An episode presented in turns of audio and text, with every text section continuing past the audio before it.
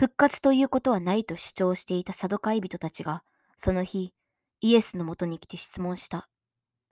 先生、モーセはこう言っています。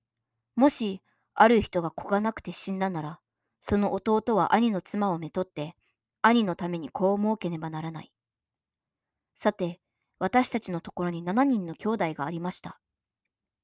長男は妻をめとったが死んでしまい、そして子がなかったので、その妻を弟に残しました。次男も三男も、ついに7人とも同じことになりました。最後にその女も死にました。すると復活の時には、この女は7人のうち誰の妻なのでしょうかみんながこの女を妻にしたのですが。イエスは答えて言われた。あなた方は聖書も神の力も知らないから思い違いをしている。復活の時には彼らはめとったり嫁いだりすることはない。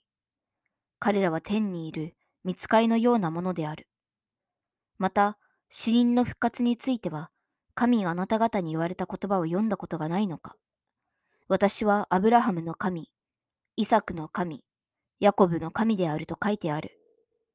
神は死んだ者の神ではなく、生きている者の神である。群衆はこれを聞いて、イエスの教えに驚いた。さて、パリサイ人たちは、イエスがサドカイ人たちを言い込められたと聞いて、一緒に集まった。そして彼らの中の一人の立法学者が、イエスを試そうとして質問した。先生、立法の中でどの戒めが一番大切なのですか？イエスは言われた。心を尽くし、精神を尽くし、思いを尽くして、主なるあなたの神を愛せよ。これが一番大切な第一の戒めである。第二もこれと同様である。自分を愛するように、あなたの隣人を愛せよ。これらの二つの戒めに、立法全体と預言者とがかかっている。